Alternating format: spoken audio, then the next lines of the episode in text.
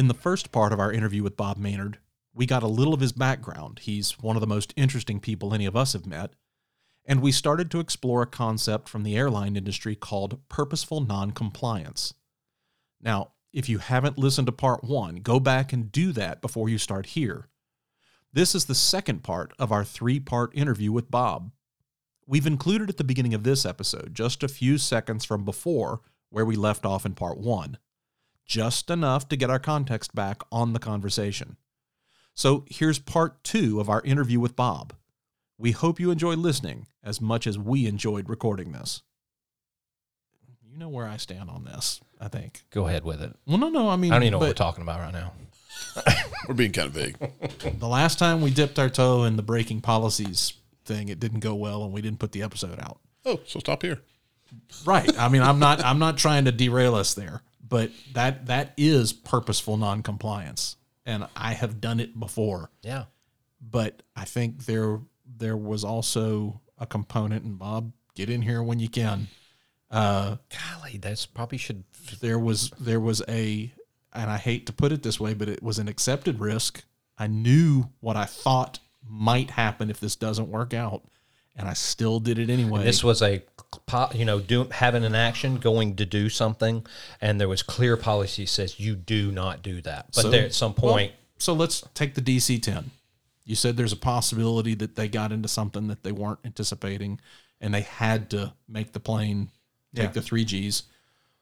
And I'm just, I have no idea, but let's just say there was a crew on the ground in trouble and they were the only plane anywhere near. Yeah. That's purposeful noncompliance, but they knew what they were doing Right. going into it. For right? a purpose. and they were willing to take Accept the the consequences. Yeah. Right. Yeah. That's true, but what is the policy? The policy is basically that you leave yourself enough margin to climb out of that valley. Right. So um, there there may there may be another airplane on scene that can do a better job than you can do, can get in closer than you can get in, or maybe a helicopter can get in closer than you can get Right. in. So that needs to be in the formula when you're working in these multiple um, element Right. emergency kind of things. Uh, you know, you don't take the biggest airplane you have and send it into the tightest valley that you have. So I, I bet though, Bob, and we'll push back on you a little bit Yeah. here. Uh, out of complete respect, though. yeah, I can feel it. Um, I would be willing to bet that in your your flight time during Vietnam, you had to make decisions oh, oh yeah. that were well outside of policy. Oh yeah, yeah, yeah, yeah. The the most of those decisions were made in areas that had no policy to it, because Well, that was convenient. yeah the whole helicopter because we didn't We do do what the hell we want. Nobody ever been here. That's right, because we did not do a good job of leading up to that conflict with developing helicopter procedures, policies, etc. So yeah, it basically was invented as we go along. So it was up to the individual managers, the company, you know, platoon leaders, captains, etc., to sort of rein in everybody and make sure that we were not doing stupid things all the time. But yeah, you're right. Because this was, you're talking about the beginning of air cavalry. Yeah, and everything. exactly. Helicopters had not been used like that before. That's right.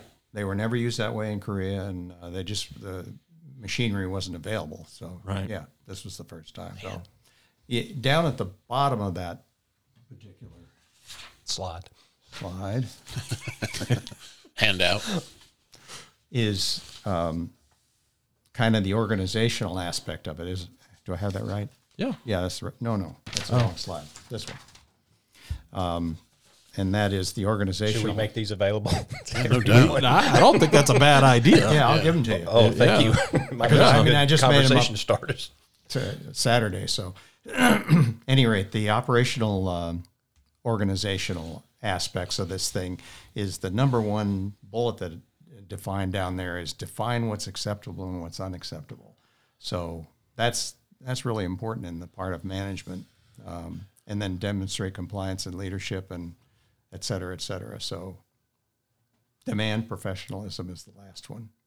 So it, I think it does come down to leadership, not, and it's from the top. It's all of it. It's the it's the senior firefighter. It's the person riding up, riding seat that particular Right. day when the boss is off, or or somebody's riding up for battalion, and you know, it's and those are tough, man, because that culturally that that's such a your your fellow firefighters are so freaking hard. We're so hard on each other, you know, like oh, you just got promoted, and all of a sudden now we're following the damn rules, you know, kind of thing.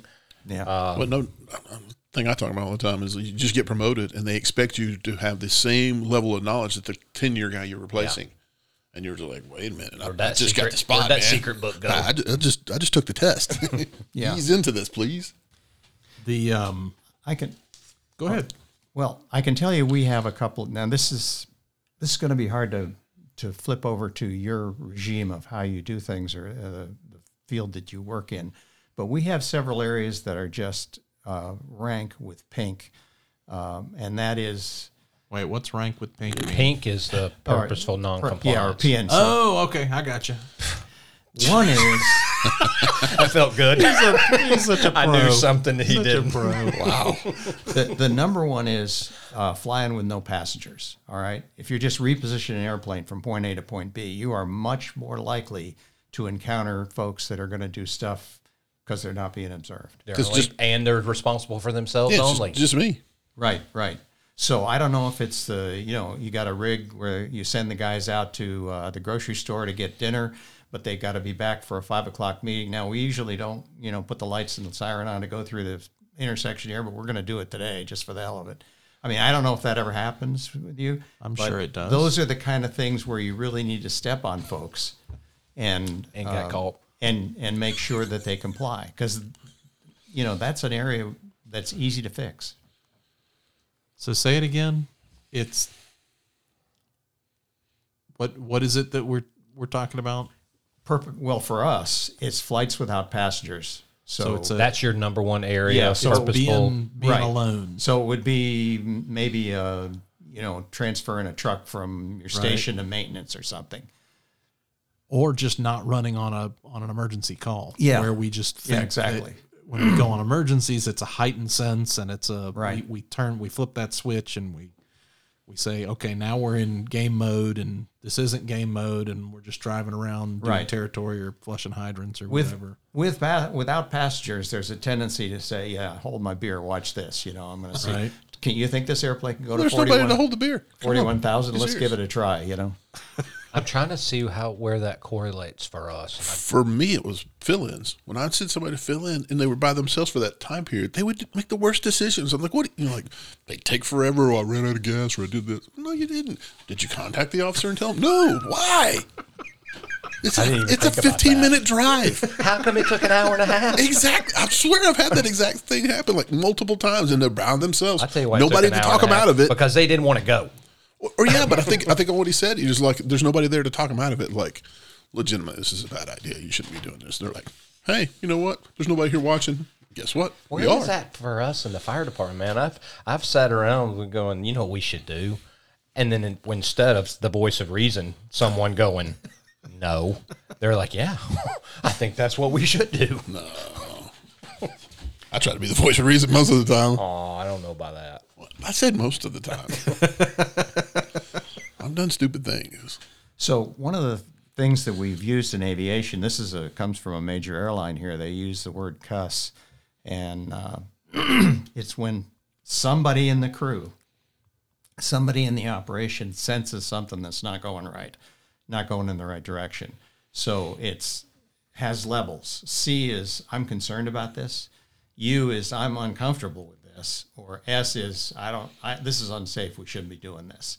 So everybody needs to have feel comfortable coming up with those things. We had a real problem with assertiveness in co-pilots, uh, where the guy would, well, you know, the captain was basically, "Hey, I'm in charge here. Keep your feet off the seats. I'll call you." Was I it need Korean Air, the Korean flight, or there the was a- Japanese or something? Where they were they They just literally ran the out hierarchy of fuel. was so freaking Yeah. strict. The that they would- navigator- you could fly into a mountain, you'd never say a word. Well, the navigator knew that they were running out of fuel and would not speak up. Right. Because What book was that? Was that from the it's design? Malcolm Gladwell. I don't remember which one, but he, he mentions that in that book. Hmm. Yep. And that got folded into fire service. What were we calling that? There was a whole that whole book on it, and I didn't. I didn't bite. I didn't. to me this is this becomes very important that we create this environment where we say you know and this is a double-edged sword where Sure like is. I was about to. Yeah, I'm Yeah. about to pounce, but go ahead. Come oh, on. oh man. no i know No, no, no. because Wait, say it, say it. we've said it you know where you're like i'm not comfortable with this I And want we you. start I- going you know, that hey, whole thing Yeah, again. get up on that roof and cut me a vent hole. Well, I'm not comfortable with that. yeah That's That's the that's our double-edged sword I concern, and that's where we of. emo- we immediately go to. Well, it's not a democracy. Yeah. you know. Yeah. But And what so- you're kind of describing, Bob, is a democracy, right?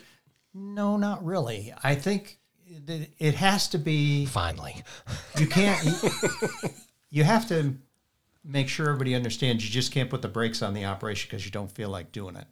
Because we're in an emergency situation, we're in a hazardous situation here, and things have to be done that normal people don't do. So I, that that's a training issue, I think. Okay. I I think it's a managing expectations thing I, too, I think that's because you got to know your crews and who how Yeah. far you can push them. You know, just like we were saying before, you know that But think about that officer Unable. that doesn't create that environment. Like he he rules with an iron fist. You would never think about questioning them. yeah from That's the the bottom we up, grew up into that. right? I understand what That- you're saying from the bottom up, but like from But yet you you're like Cap, but it's we're about to drive off the cliff. I mean, like legit. Like we really are about to do that. But we've created such an environment where you just uh, you don't you don't say that. You just sit back and ride. I think this generation is way more willing to challenge. Hmm. I think former generations probably weren't, but I think this one this one is way more willing Maybe to us question. Gen Xers were more more apt to not challenge, just do what we were told. Yeah, because we came from that generation. You know, be you know, you're to be seen, not uh, heard. Are we like? No, I was thinking Gen X was like the little more of the why. We we tend to ask why. No, I'm a Y person. I Yeah, don't. I I, don't know if being a I'm. Y I person. don't know if I'm an anomaly or if I'm a representative you are, representative, you're a thousand percent an You're anomaly. absolutely. or if I'm a representative of the group. But Nope, you don't represent any group. You're all by yourself. Well, I mean, a little group. I'm sure there's others out there. Like Well, we would have found them. We've searched, and they've come up empty. let me show you something that I thought was interesting, and this is a, a You realize this is not visual, right? yeah, but it's for us, Chris. We haven't seen the presentation. Oh, you mean not for the viewers? I got you. We'll get to the readers later. I'm just kidding.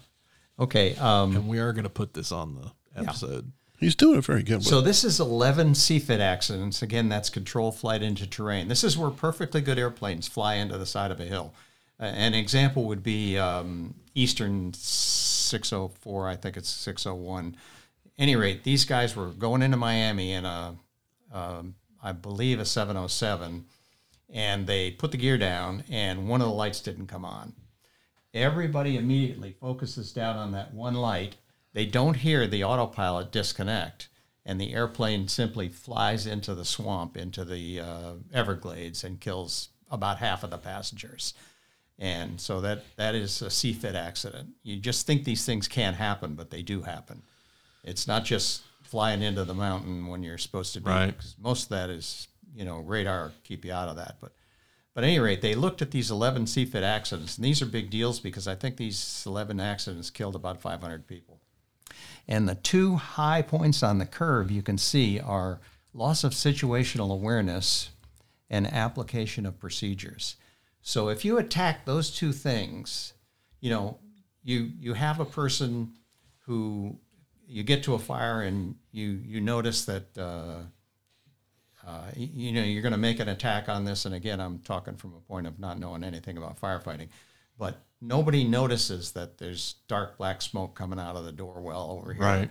uh, or nobody notices that there's for some reason there's uh, you can see through the basement windows at, at ground level that there's fire down there and this guy has 20 gallons of re- furniture refinishing stuff that nobody's talked Right. about so this whole situational awareness thing and then you combine that with application of procedures or disregard of application of procedures and you, you've really got a, got a um, pretty volatile situation where you can you can head off a lot of stuff if you just deal with those two things Man, that that situational awareness piece is such a tough one, and then when you Yeah, no matter that, no matter how much you're going to argue with the procedural policy and the, you know you can you can we can argue that all day long about whether or not to break policy and procedure, but the other one you can't argue with, the situational awareness one. That's just us not being good at what we're supposed to do. And the thing about the situational awareness to me that's it's so hard for me because when i hear situational awareness over the last few years it's always it's always tinged with a negative connotation to it. Like we're attaching that it was something they did wrong. That's how i when i see and i hear people talk about uh, there was a lack of situational awareness or there whatever the case may be risk analysis what blah blah blah. Like it was done there was some it was done in error. But that's not always the case No, it isn't. it's not always the case situational awareness you may not be able to know some of those Right. things You may not have all the facts. That's right. Decision making is very complicated, and uh, I'll just give you a, kind of an example here of Yes. these. These are elements of prediction that we did in aviation safety, and I've I've only filled in the subheadings on two of them, but I think vantage point is really an important thing. You either have a perspective view, in other words, you can see the whole picture, you can see what's going on. You have kind of a proxy view, you can see the front of the house, but you can't see what's going on on the side or under the carport, or you have obstructed or no view because it's just the way you are. So, vantage point to me is very experience and very important in terms of situational awareness. Go ahead. Ed. I like this. I like this. i'm telling you it gets you thinking Well, so differently for like fire ground command, I mean, Right. depending on where your command post is and the information being relayed to you by people on the scene, you know, that's a proxy view is what the radio Technically, transmission is yeah. going on. And, you know, you got all those guys that want to park themselves in the front front yard, you know, and not, you know, not move or whatever.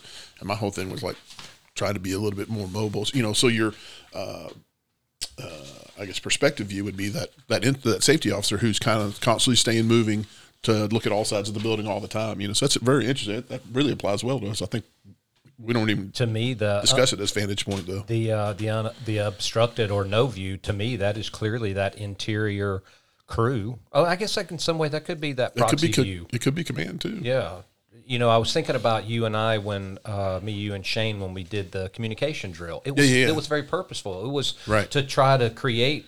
This is a two-way street of communication, not command interior only, because interior has some information they need to share with us. I want the viewers to know you weren't talk- talking about yourself in the third person. There was another There Shane. was another Shane, There's two Shane Shanes. squared. Yeah. Those who Two know Shanes. know. Yeah, I thought it was. I just didn't want them to think that was weird. All right. Any rate, I put an asterisk by the ones that I thought were um, applicable to you guys. Uh, there's certain things that you know you don't we do in aviation that you don't do, and vice versa. Uh, but I also I outlined uh, experience. When you make a decision, you need to have a sense of what the outcome is going to be. And the outcome is going to be one or the other. Okay. Either you can save the house or you can't save the house. You can put out the fire in the on the ground floor or you can't put it out. You have to have some kind of sense of what the goal wants to be. So for experience, if you have a person that's gotten in there and and they has experience with both outcomes, that's the highest you can have in terms of experience. Experience with uh, uh, some experience with both outcomes is below that, and then just out experience with one outcome. Okay, You Either haven't or. seen- you haven't seen the other one, Right. Right. And then elemental is partial or irrelevant. You read a book about it. Yeah, you read a book about it. You saw it in training, and that's all. So, at any rate, it's just some just something to think about there. Well, and the uh, you got the next one you have uh, start is the heuristics, and Right. you can I can clearly see how that ties to the individual who has the experience with only one version of an outcome, Yes. one or the other. Yes. that's where it starts you down a path that's where exactly you're like, right. That rabbit hole. oh shit, this is turns out not to be exactly like Yeah, like the I thought it was going to work. Right. Yeah. So, at any rate, just a thought on that. I want to ask you about one that's not starred. What is imminence in that? Uh, It- Oh, let's see if we can. Figure Imminence it out. is the is the business that you guys are in. It's right happening right now. I got to make a decision, okay? Or we're on the way. We're driving there, and we're trying to figure out what it is. Should we need Right. another truck? Do we need another rig with us? Uh, so imminence has to do with the we always talk about impartial information, uh, Yeah. um, very shortened timeline, you know, uh, imperfect information, yeah all of those pieces kind of playing into what we pull up to on a on a scene. But uh, just to go back to the the flight stuff, how much of that, how much of that not knowing goes into because I mean you got a flight plan, right? Mm-hmm. You've you've and not just like where we say we've got a plan that we're going to go in the front door and turn right and put the fire out. You've got like a plan with numbers and departure times and things Right. like that, right? Right. So where does that fit in?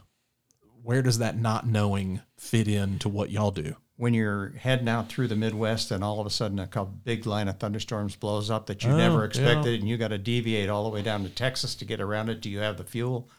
Um, you know, that kind of thing. Okay. Yeah. Okay. And for these guys here, uh, all of a sudden the wind shifting for the firefighters that I deal with, you know, all of a sudden the wind shifting and that now the fire's not going up the hill, it's going down the hill or it's going across the valley. So imminence is a big deal for them. Okay. Here you were here you were talking about. I think this is where you- what you were alluding to here, uh, Bill. See if I can. Do you think situational awareness is just a new way of saying tunnel vision?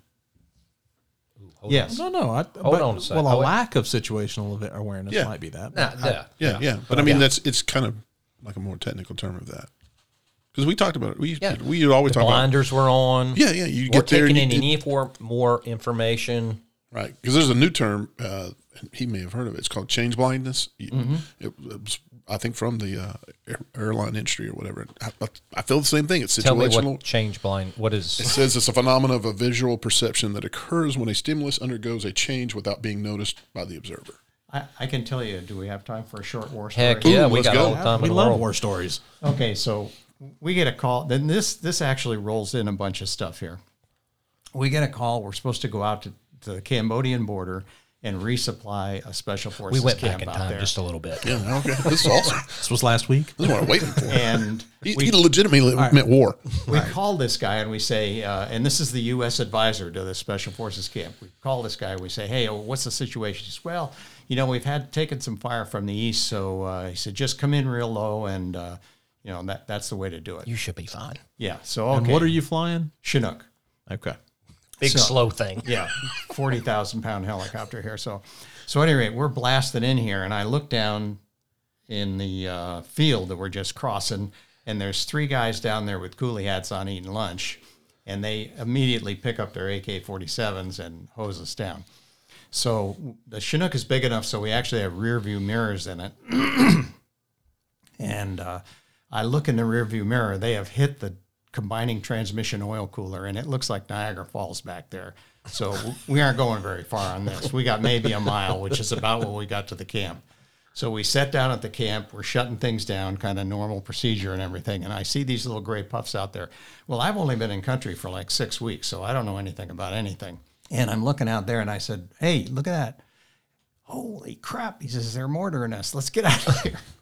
So we, anyway, we shut the thing down. I grabbed the door gunners. We unpin the machine guns. We haul ass out the back of the thing, and we're literally from here to the road from the camp, right? And we run up to the road. we run up to the camp, and we're laying down by the barbed wire trying to figure out how to get in. And the guy comes out of the camp, and he's he's like 12 feet over. He says, "Hey, the gate's over here." Talk about tunnel vision. We were so tunnel vision at that point. we, we didn't even look up enough to see how the hell the entrance was. Thank God that was there. Yeah, no doubt. so we buzz in there. Anyway, that's the end of that story. Other than the debriefing on it is the guy that told us to come in here and everything was fine. He wasn't there. He was back at the city 20 miles away. So Oh, he talk no- about perspective. he ah. didn't have the perspective at all. So it just, com- I, I, at any rate, I just thought it Give combined. you it. some bad intel. Yeah, so we had loss of situational awareness there. But like Bill was saying, decision uncertainty is, is common in the business we're in. You know, you got to make a decision on things, and and decision makers seldom, if ever, have the complete information. So And Colin Powell talks about that, doesn't he? About the seventy percent of the information make the decision or something. He had this rule. I don't remember that. I'm, I'm almost positive he had some rule about decision making and not waiting Yeah. till you get. 100%. Yeah, no, you're no, never going to get it. But Yeah. he had like this. I want to say it was like 50, 70 or something like that. 50, be very, very careful with making that. You know, Yeah. You're taking on some risk. But once you hit about the 70, go with go Yeah, with your yeah. decision, yeah, combine that with your experience and the procedures, et cetera. which kind of gets back into the whole more. I was just about to say that sounds like Hal Moore. Yeah. Experience, education, Hey, personality. you didn't you didn't fly with him, did you? No, Okay. I was, I was waiting for you to drop another bomb. I was gonna say, what we got next, Bob? I feel like I'm in class. I know. That's exactly what I feel like. Well, I just I was waiting for the next Where did all next this- slide. Where did the PowerPoint come from, Bob? Is this just I out just of your head? made it up yesterday. What? I mean, this is like a class. I, I bet holidays are fun for you guys. Hey, I've got this holiday PowerPoint I want to No, go over with you guys. In all, do it. in all reality, they are a lot of fun I'm because um, Bob and I have spent literally hours sitting on the beach drinking beer, talking about everything from leadership to management to everything you can think of, and it's just been. Outstanding. Sounds like a combustible vacation. It sounds It so does. fun. it actually does sound like that, doesn't it? So here's some barriers to learning, um, which I'm attention, sure, especially Bill, you're familiar with this. Oh, he's pointing you out. Whoa. Whoa. I have serious barriers to learning. I Pay do. attention to this, Bill. Yeah, no doubt. And these were put together. These are not from me, but they're put together by the head of the Special Operations Parachute Force in Britain. what do you think about that first one, buddy? Well, let they, they can't read it. Yeah, he needs to expand on that one. So reputational disadvantage versus learning disadvantage. Reputational disadvantage means, man, I don't, I don't want to look like an idiot here. You know, I'm supposed to be the most uh-huh. experienced guy on the block, and Oh, I, I was going somewhere else with that. I am not going to admit that I don't know what I'm doing here. Versus learning advantage, where you're going to go into an experience and you're going to actually learn from it. So, it, Kind of, you go into it Barriers hoping to, to, make learning mistakes, and change. yeah, Op- open to making mistakes and learning from them in front of everybody else. yep. So being humble. And then a staff uh, with re- poor reporting behave- behaviors, you know, well, we're not going to report that because that's, you know, a guy's chute didn't open, but that's not that big a deal, you know. He made it. It was for him. Well, he had some great videos on this where they're diving out of a looked like a 130 to me, and they're going off a static line, and everybody's jumping, you- and you're supposed to jump feet first off a static line. Well, one of the guys goes out head first uh, because he forgets what he's doing and thinks he's going to free fall for a while. Well, it jerks him up, flips him upside down, tangles his chute. He has to cut it loose, you know. So again, just not following procedures, but um, they decide, yeah, we're not. You know, he lived through it. He got his, you know, Somewhat of a lack of situational awareness to remember that he Yeah. was a lot on a static things line. Involved. Golly, um, and they were kind of editing out their mistakes on these things, and they never were really learning from their whole thing. So that, that comes down to a fixed mindset versus a learning mindset. If you're in a- editing our mistakes. Go. Oh, you're pointing. Go uh, ahead. Well, he talked about the fixed mindset versus, he said learning, but I, I call it growth Yeah. mindset. Yeah. Man. And that's awesome. I love that. That book by Mindsets by Carol Dweck, I think it's the name. so for you guys that are in management, I got one more slide for you here. I feel like we're only scratching the surface here with Bob. Oh, yeah, Crew resource management. That's what they were calling it. Yes. yeah. Damn it, that's been bothering me. They, That kind of, they tried to drag that into the fire service a little Yeah, bit. we did. And Yeah. I was one of the people that when I started reading the book was like, and that's why I kind of got back with what we were talking about, Bob, was that it the way they described it in the book, it it was a they basically sounded like they were giving everybody the opportunity to say, We're not doing that. And I didn't like that. No, it's not a veto power. Well, and that's that's what you're saying now, but that's why I kind of resisted it when I read it the first time. it's assertiveness. right. Okay. So there's a difference between being aggressive, hey, you can't make me do that, and saying, this is really hazardous, I think. Okay, we'll put an, another guy with a hose behind you, you know, or whatever, Right. whatever you do, you know, make sure that you're covered. Uh, so, yeah, no, Okay. it's, it's assertiveness because, like Shane was saying, back in the old days, the wide body airplanes were particularly bad in these airlines. Eastern Air, I can talk about them because they're out of business. The captain was the was God.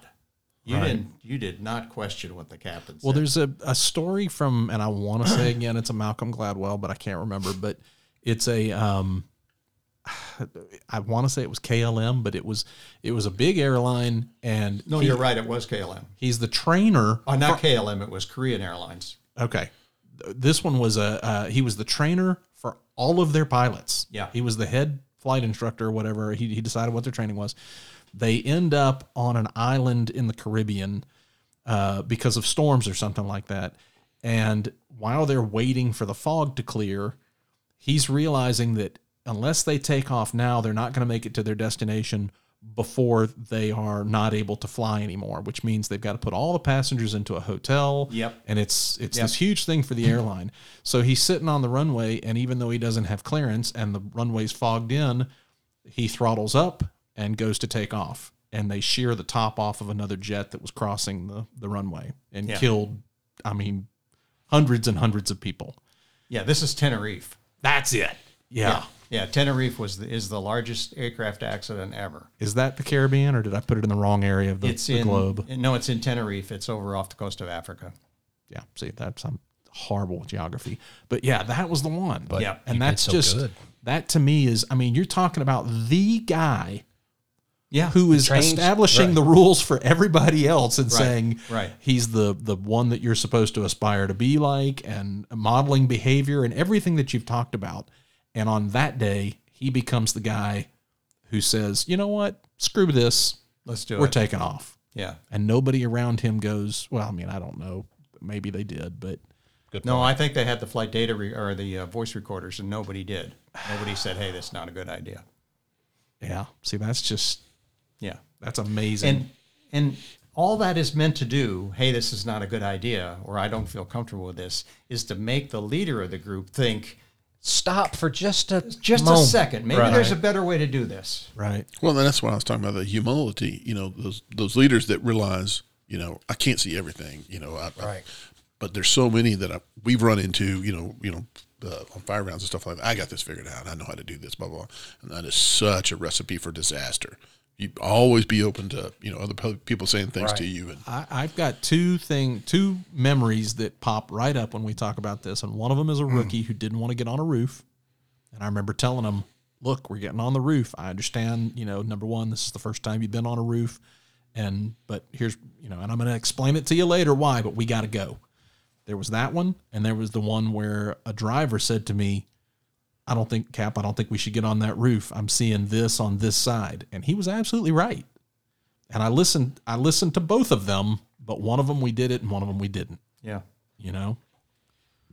Shane, you made a face. No, no, it was. Um, I, I think that's a. I think that's a good thing, um, on both incidences because what it does, and we kind of talked about just a second ago, that pause. Yeah. So that the captain, the battalion chief, Yeah. said whatever. Is- It is there a better way? Is it just? And it's it may be just enough of a pause that when they're heading down a pathway, which may be the right pathway, it could not be the right, Right. pathway, and it might be just that little bit of a break, and it happens in just a Oh, yeah. flash, you know, fractions of a second, Yep. where you go, oh, it's a good point, or no, we're good. But Right. either way, you went through this again, the this OODA loop. I, I had It yeah. just happened in a fraction of a second. So I, I guess my point saying that is when when you're challenged or someone has been assertive, don't take it as the a, No. a negative. No. like and where you you put yourself in a very defensive standpoint, do like Hatch says, and be a little more humble about it. Orient, right? Right. Observe, orient, decide, act. It, it literally can happen, and you may not change anything, That but at least a- be open to it. that is a big step in cultural improvement in the organization when you get to that point where the leaders can say, "Yeah, okay, I'll listen to you." That's that whole um, which Hatch uh, Hatch and I went to uh, listen to Lencioni, and it goes back to the five dysfunctions of a team, which Bill does not like. The you like the concept, you don't like the way that he writes that fictional, I don't fictional like leadership parables. I can't parables. stand Yeah, he, he doesn't like that. Which But I know what to his, get you for Christmas. Except he's- the Bible, all of right? them. except the what? Except for the Bible, right? Yes. Uh, the, the Well what, played. I, there. what I love Well played, Bob. what I love, what I love about Lencioni was the trust equals forgiveness. I, the whole thing about trust is so important. I think the trust pay, piece is so important, whether it's uh, the forgiveness piece or it's the foundational element of relationships. And I, just, I, I love that book. I just think it's so important. And that to me is where, whether you're the chief of a department or you're a captain or a sergeant or lieutenant, whatever, you, you are responsible for creating that environment that you are, you sit in Right. whether you're at the top or if you're in middle you know you create that you had you were in control of that of creating that um, that trust and relationship because i do believe that is foundationally what makes it uh, a better place where you can have those conversations Yeah.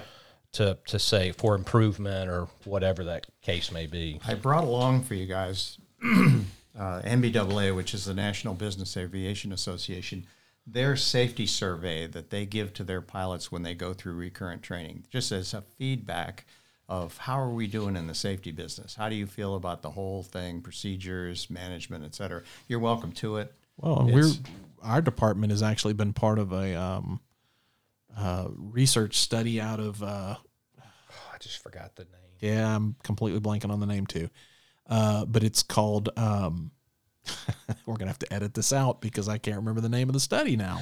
Can we can we call Chris real quick? Yeah, we're just about to. We're doing it right now. We're doing it again. Yeah, but it's a it's a safety culture. Okay. Uh, Yeah. You know where every person in the organization has to answer a survey about Sure.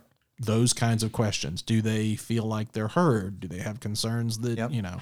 So for you guys in upper management, I just threw this in here. It's the iceberg of ignorance. You know, I love that title. Well, that's yeah. it's four percent of the problems are known to top managers, but everything else is below the waterline. You know, nine percent to middle managers, seventy-four percent are known to supervisors, and hundred percent are known to the frontline workers. So the the idea is to try to flip this thing over and uh, you know get get everything above the water. So you So that's the knowledge of the problems. What about uh, what would that iceberg look like on the ability to create the change?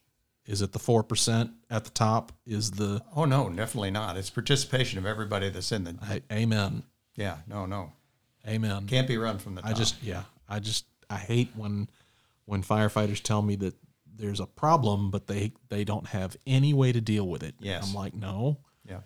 you might not be able to change the whole department with this problem, but you can change it at your station. You know, you don't like the way, And if it's such a good thing, it'll should It will grow catch and can on. go right.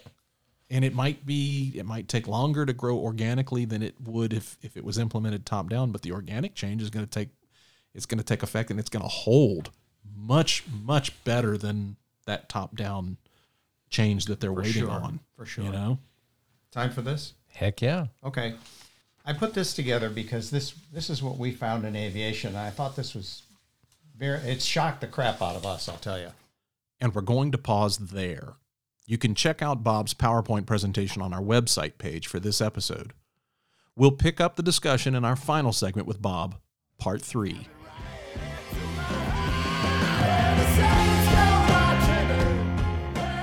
Combustible is available on iTunes, Spotify, Google Play, Stitcher, Amazon, and everywhere else you listen to podcasts.